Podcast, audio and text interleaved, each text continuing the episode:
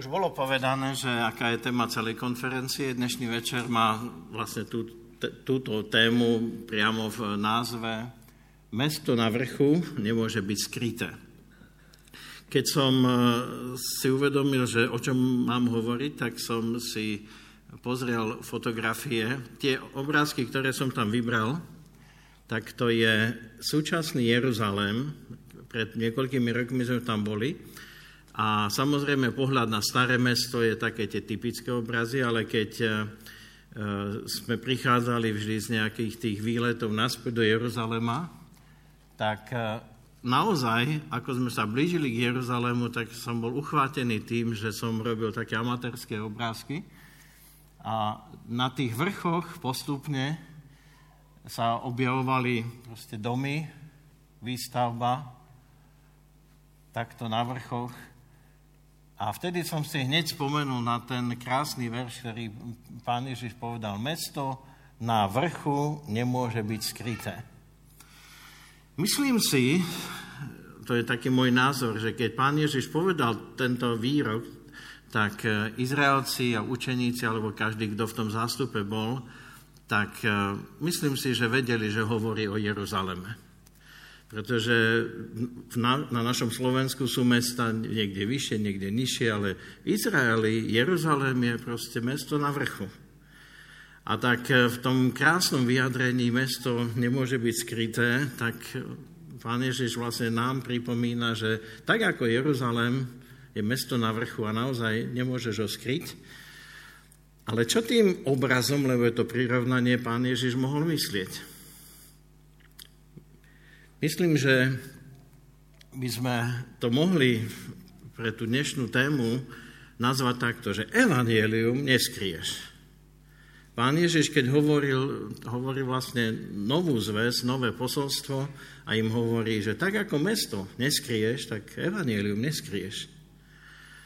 Možno sme tu viacerí e, vekom starší, mladší, e, aj najmladší, ale Keby som dal takú otázku, že či si sa už s niekým delil s evanielium, teda či si ho prijal to evanielium a či si ho už niekomu zdieľal slovom alebo svojim životom alebo odpovedal si na nejaké otázky. Ono sa to odborne povie, že evangelizoval si. Ale pán Ježiš nehovorí, že máš nejak evangelizovať, ale len hovorí, evangelium neskrieš. A v skutočnosti v tvojom okolí, tam, kde žiješ, či je to priamo tvoja rodina, alebo tí ďalší blíž, blízky, by mali na tvojom živote vidieť evanielium.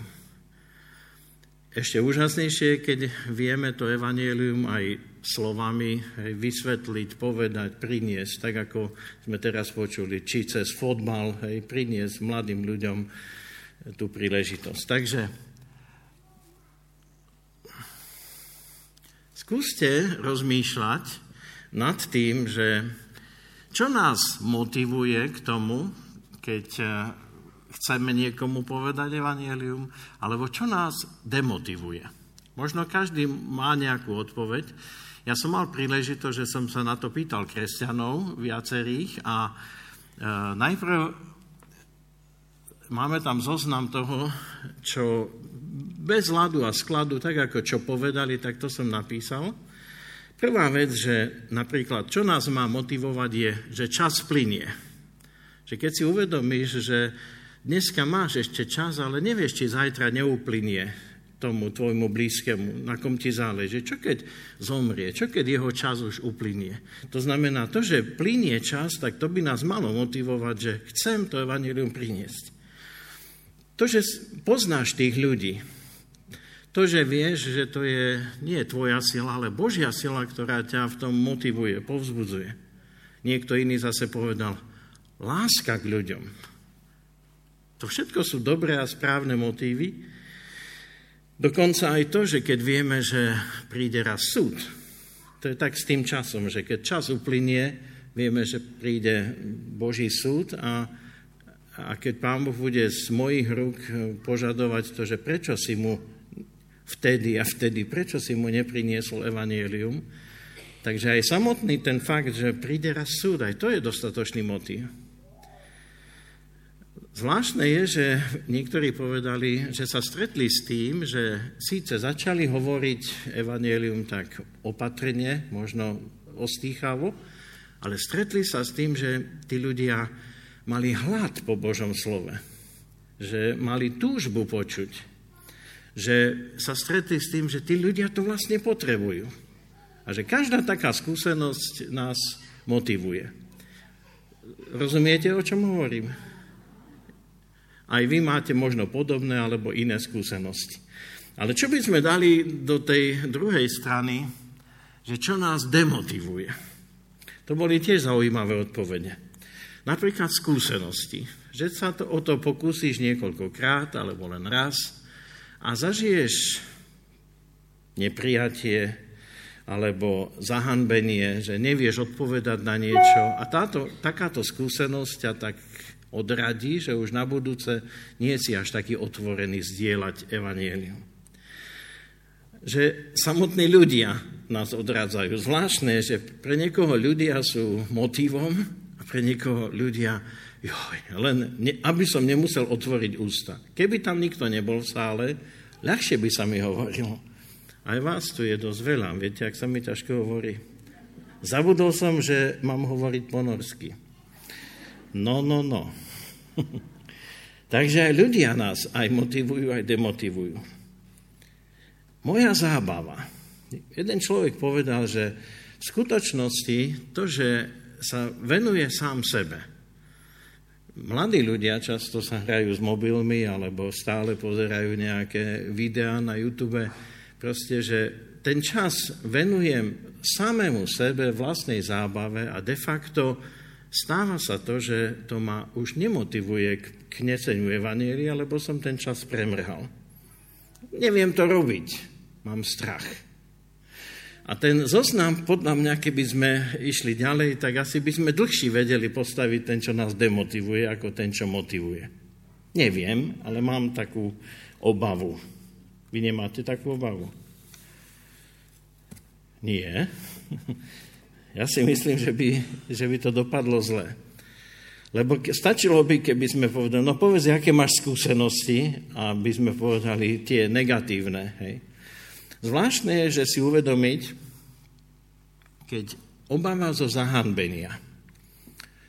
Uvedom si, keď máš takú skúsenosť a už sa bojíš ďalej zvestovať, lebo si prežil zahambenie, tak si uvedom, že si sústredený sám na seba.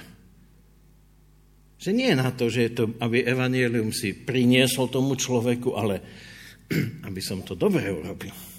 Aby som nebol zahanbený. A že v skutočnosti, keď e, také obavy zahanbenie, alebo posmech, alebo odmietnutie, neprijatie, keď toto by malo byť demotivujúce, tak si uvedom, že to to neprekonáš jednoducho tým, že ja to dám napriek tým obavám. Lebo keď toto ťa demotivuje, tak vlastne sa na celé evanielium a na celé to posolstvo, ktoré chceš povedať, dívaš z takého pohľadu, že budem dobrý evangelista alebo zlý. Hej, stále som akoby ja v centre. Ale keď dáš do centra tej zvesti pána Ježiša, a porozumieš teda, čo mám priniesť tomu človeku, tak to, že prežiješ niekedy posmech, odmietnutie, neprijatie, to by ťa nemalo demotivovať.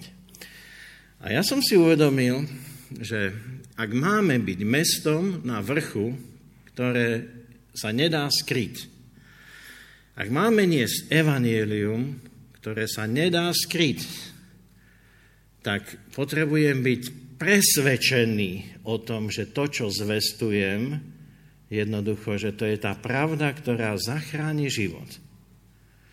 Ale, milý brat, milá sestra, musíš najprv poznať to, že tá pravda zachránila tvoj život. Túto istotu, ktorú nám Pán Boh dáva, tu musíš mať najprv ty vo svojom srdci prežitú a potom si ten, ktorý toto evanielium nesieš. Uvedomil som si, že niekoľko textov, budú štyri. Ak e, si niektorí chcete písať alebo nejaké poznámky, tak aby ste vedeli, že budú štyri, ktoré mňa osobne, a chcem vám to odovzdať ako také moje osobné posolstvo pre vás, ako berte to vážne, to, čo budem hovoriť. To nie je e, príhovor, pretože treba večer niečím začať. Toto slovo nám hovorí pán Ježiš. Je to slovo, ktoré, ktoré je tou pravou motiváciou, čo to znamená porozumieť, že mám istotu v Bohu. Prečítam najprv. Ján, 6. kapitola, 37. Pán Ježiš hovorí, všetko, čo mi dáva Otec, príde ku mne. Ak to príde ku mne, nevyhodím ho. Veď nezostúpil som z neba, aby som konal svoju vôľu, ale vôľu toho, ktorý ma poslal. A vôľa toho, ktorý ma poslal, je, aby som nič nestratil z toho, čo mi dal, ale aby som všetko vzkriesil v posledný deň lebo to je vôľa môjho Otca, aby každý, kto vidí Syna a verí v Neho, mal väčší život. A ja ho skriesím v posledný deň. Hovorí to pán Ježiš. Pán Ježiš hovorí, kto prichádza k nemu, dáva mu ich otec. Je to v tom texte, všetko, čo mi dáva, otec príde ku mne. Ja som to len teraz povedal s tým dôrazom. Pán Ježiš hovorí, kto prichádza k nemu, otec je ten, ktorý ťa priviedol k Ježišovi. A to slovo nevyhodím ho, alebo nevyženiem ho v gréckom texte by sa dalo preložiť až takým dvojnásobným slovom. Kto príde nikdy nikdy ho nevyhodím. Nevyženiem von. Nikdy. A ďalej pán Ježiš hovorí, všetci, ktorí sú daní otcom, prídu k nemu, tí sú prijatí a budú vzkriesení v posledný deň k väčšnému životu. Ja žasnem nad tým, aká silná a veľká pravda je tam. Premýšľajúc nad svojim životom, ja som prežil obrátenie, keď som mal 19-20 rokov, teda pred desiatimi rokmi.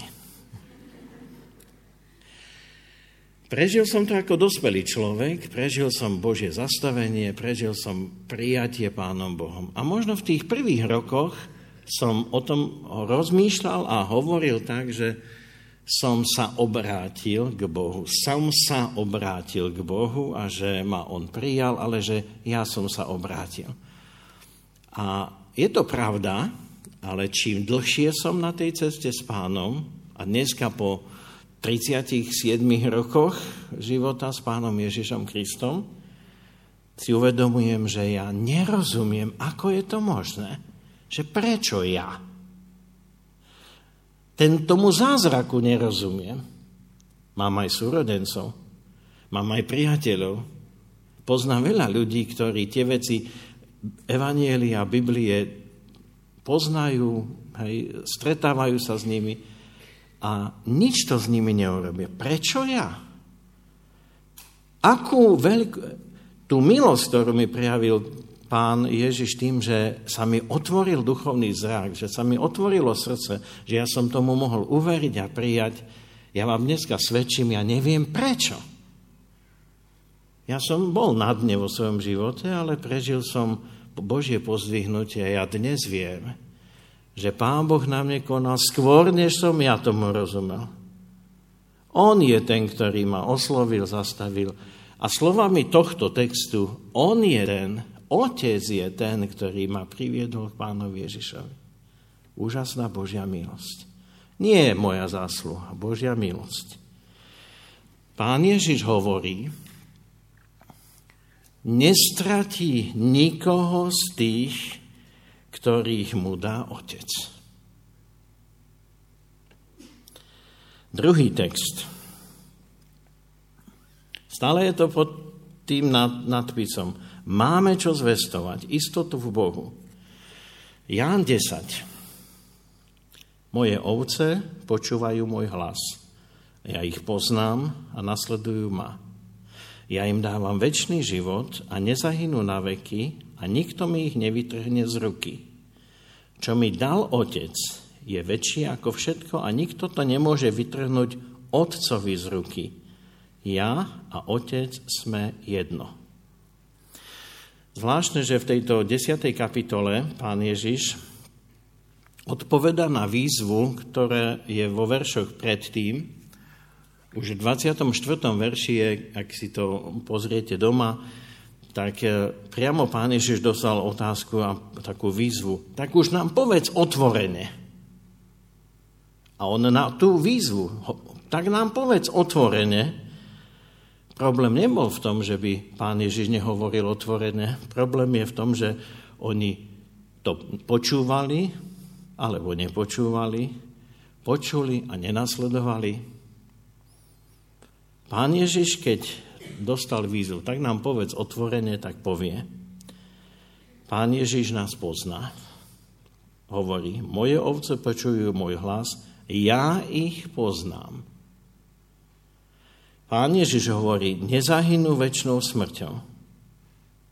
A potom povie, nikto mi ich nevytrhne z ruky. Čítal som o tako, také prirovnanie, kedysi tesári, keď mali napríklad dve dosky, alebo dve fošne, foršty, no znáte co foršta?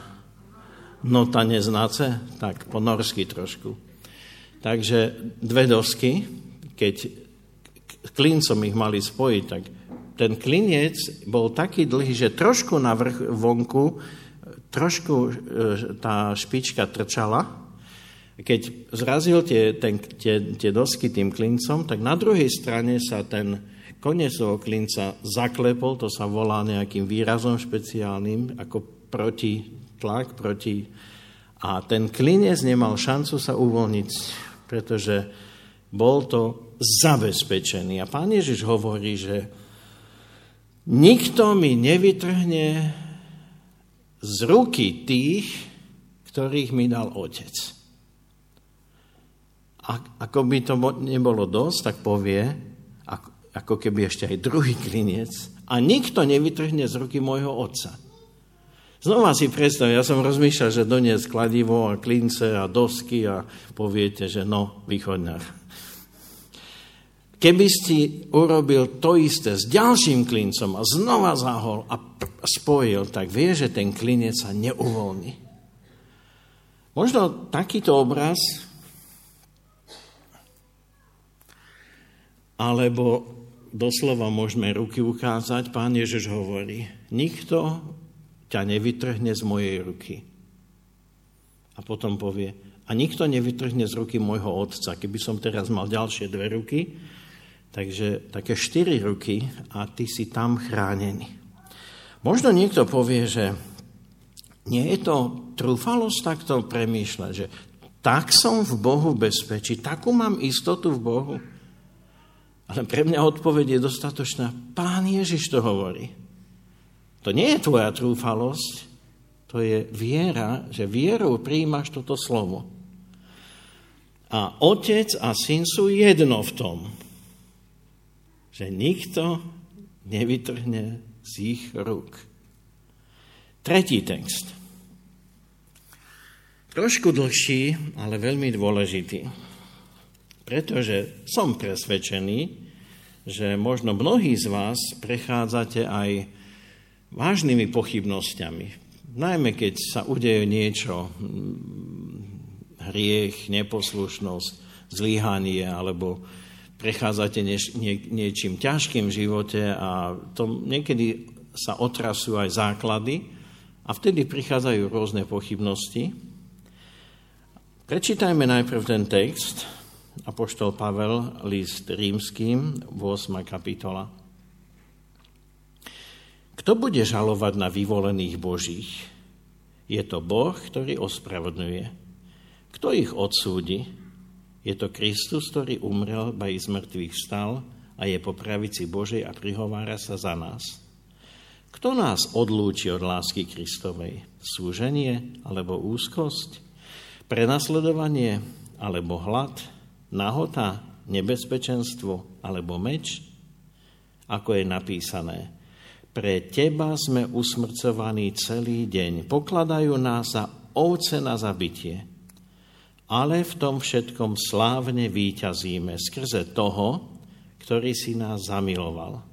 Lebo som presvedčený, že ani smrť, ani život, ani anieli, ani kniežatstva, ani prítomnosť, ani budúcnosť, ani mocnosti, ani vysokosť, ani hlbokosť, ani nejaké iné stvorenstva nemôžu nás odlúčiť od lásky Božej, ktorá je v Kristovi Ježišovi, našom pánovi.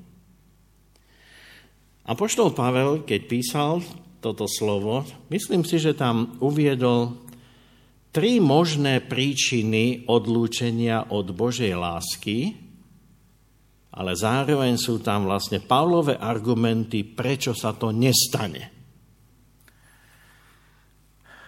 Prvé, a tým, s tým často zápasíme asi všetci, často sme spochybňovaní tým, ak príde hriech do nášho života.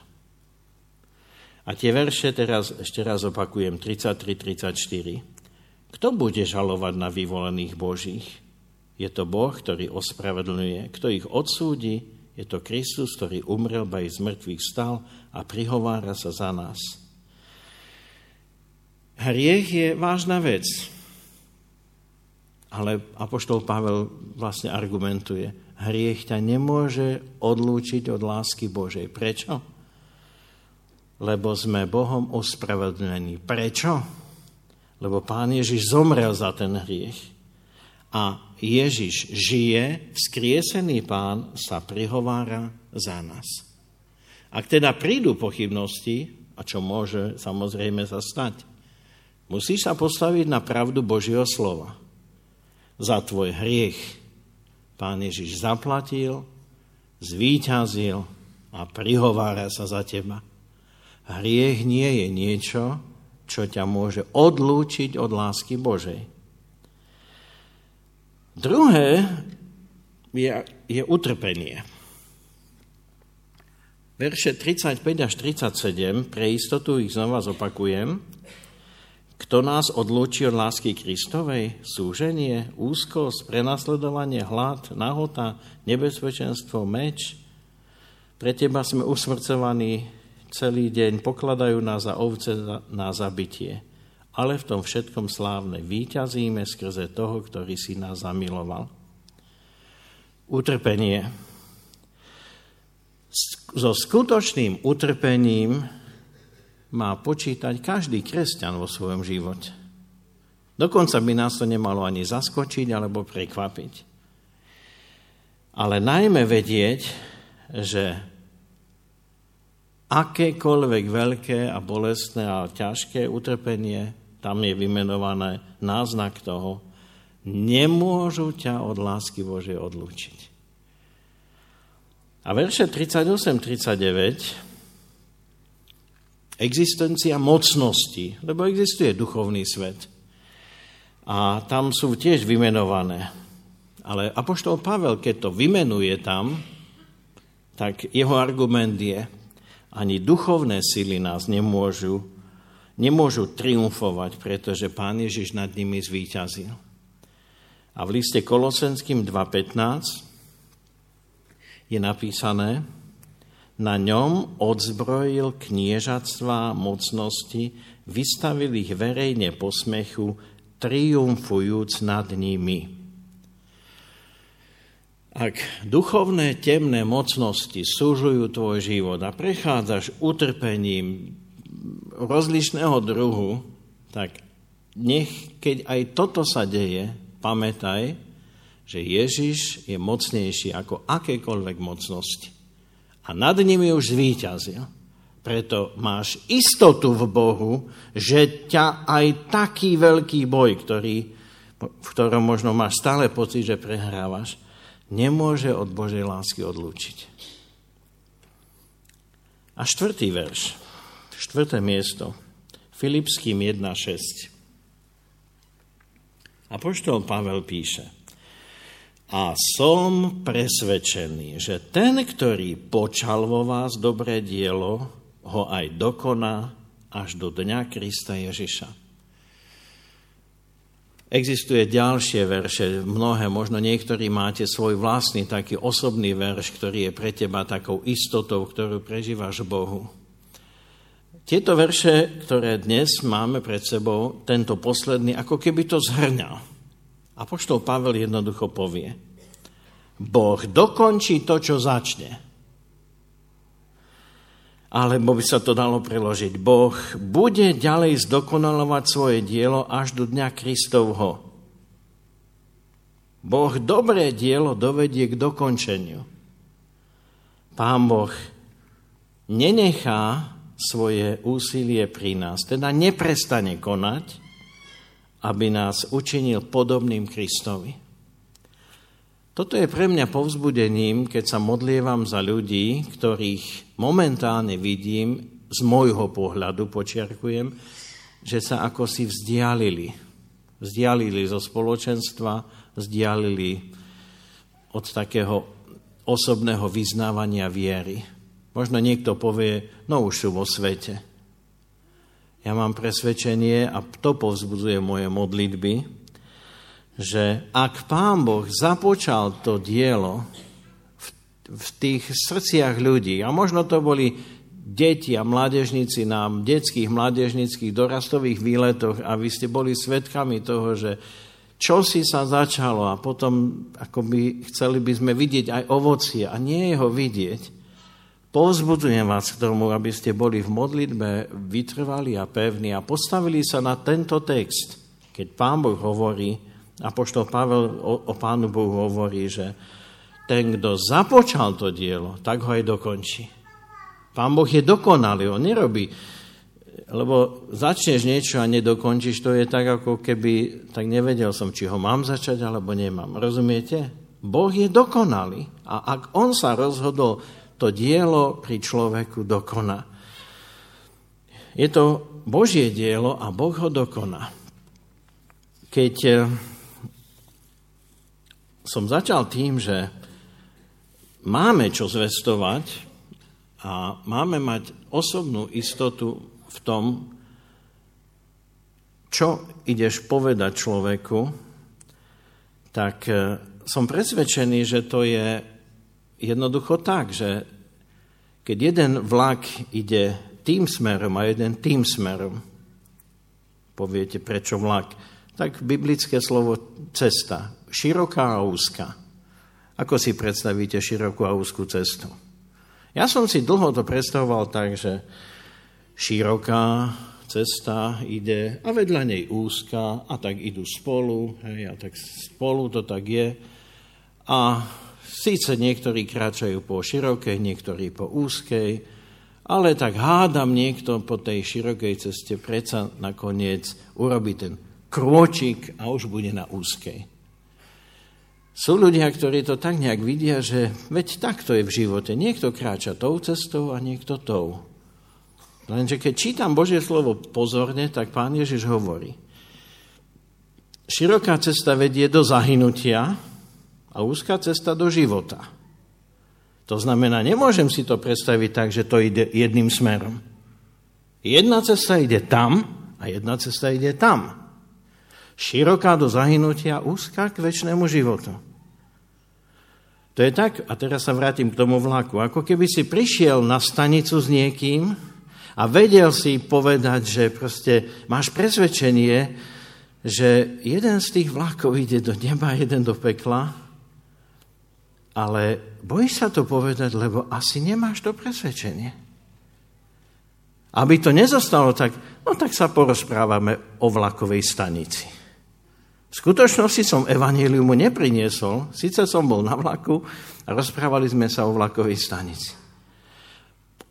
Prežívať istotu v Bohu osobne znamená, že ty vieš, že si sa odovzdal, že patríš Bohu a nevieš, prečo Pán Boh ťa prijal, omilostil. Vieš o tej istote, ktorá je v Bohu a potom prinášaš to posolstvo inému človeku s jasným vedomím, že ho staviaš na tú úzkú cestu, ktorá vedie k životu. Aká by teda mala byť pravá motivácia.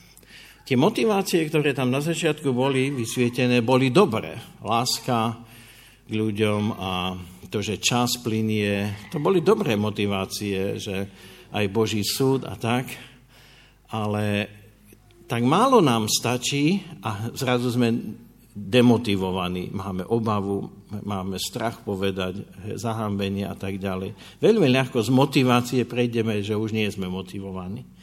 No práva motivácia podľa môjho poznania Božieho slova je naozaj v tom, že viem, poznám tú pravdu o spasení človeka. A že možno tieto štyri texty, to boli tie texty, ktoré som dnes rozoberal, sú dostatočné na to, aby si vedel, že wow, jak to Pán Boh myslí? Pán Boh nechce, aby si nemal istotu. On chce, aby si prežil to, že patríš jemu. Stretol som sa viackrát s tým, že ľudia v takej, nazvem to, pokore, ale možno to je taká falošná pokora, povedia také spochybňujúce slova, že to nikdy nemôžeš povedať s takou istotou, že áno, že mám istotu v Bohu. Hej, to, to, to človek nevie, to, to, je, to, je, to je na Pánu Bohu. No ale veď celý čas vám o tom hovorím, že to je na Pánu Bohu. Rozumiete? Všetky tie texty, ktoré som hovoril, hovorí, hovoria o tom, že čo Pán Boh si o tom myslí. To znamená, ak sa spolahneš na slova Pána Ježiša a veríš im, to nie je to, že ty svoju istotu tam vkladáš. Nie, ja sa vkladám do tej Božej pravdy, pretože viem, že to je len a len na Bohu. Ako teda vyjadriť to ešte? Poznáte eh, Sixtínskú kapl, kapl, kaprolu? No, tak jak sa to povie? No. No, Michelangelo to vieme, no a poznáte tento známy výjav a možno si málo uvedomujete, že čo tam je vyjadrené.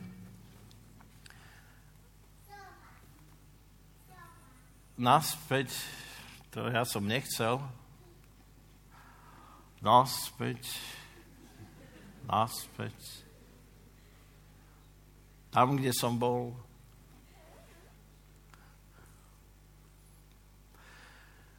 To je Pán Boh, stvoriteľ, a tak. A ten obraz je namalovaný tak, že z Božej strany Pán Boh úplne sa nakláňa, nakláňa, nakláňa, nakláňa až, až, až, až priam na dotyk k Adamovi. A Adama Michelangelo namaloval tak, že, že jemu stačí takto dvihnúť prst, aby sa dotkol. Toto je myšlienka, prečo tento obraz je namalovaný takto. A ja som ho teraz len použil na pripomenutie toho, že z Božej strany je naozaj všetko urobené a to málo, čo je, to, že to vierou príjmeš. Vierou príjmeš to, že z Božej strany je všetko pre tvoju spásu vykonané. Ty to príjmeš a preto máš to zvestovať. Istota, ktorú máš Bohu, tá ťa bude motivovať, že evanelium nechceš, aby bolo skryté, ale aby bolo zjavné, aby sa ďalej zvestovalo. Tam na tom obrázku nie je veľmi veľa vecí vidieť, ale to je už taká, taký krôčik ku videu, ktoré budeme teraz vidieť. Myslím si, že by sme mali spojiť sily, prekonať akýkoľvek strach, keď sú prekážky. Mali by sme si uvedomiť, že máme čo zvestovať, a evanielium naozaj nezostane skryté. Vykoná, na čo Pán Boh posiela, lebo to nie je tvoje dielo, ale Božie dielo. Amen.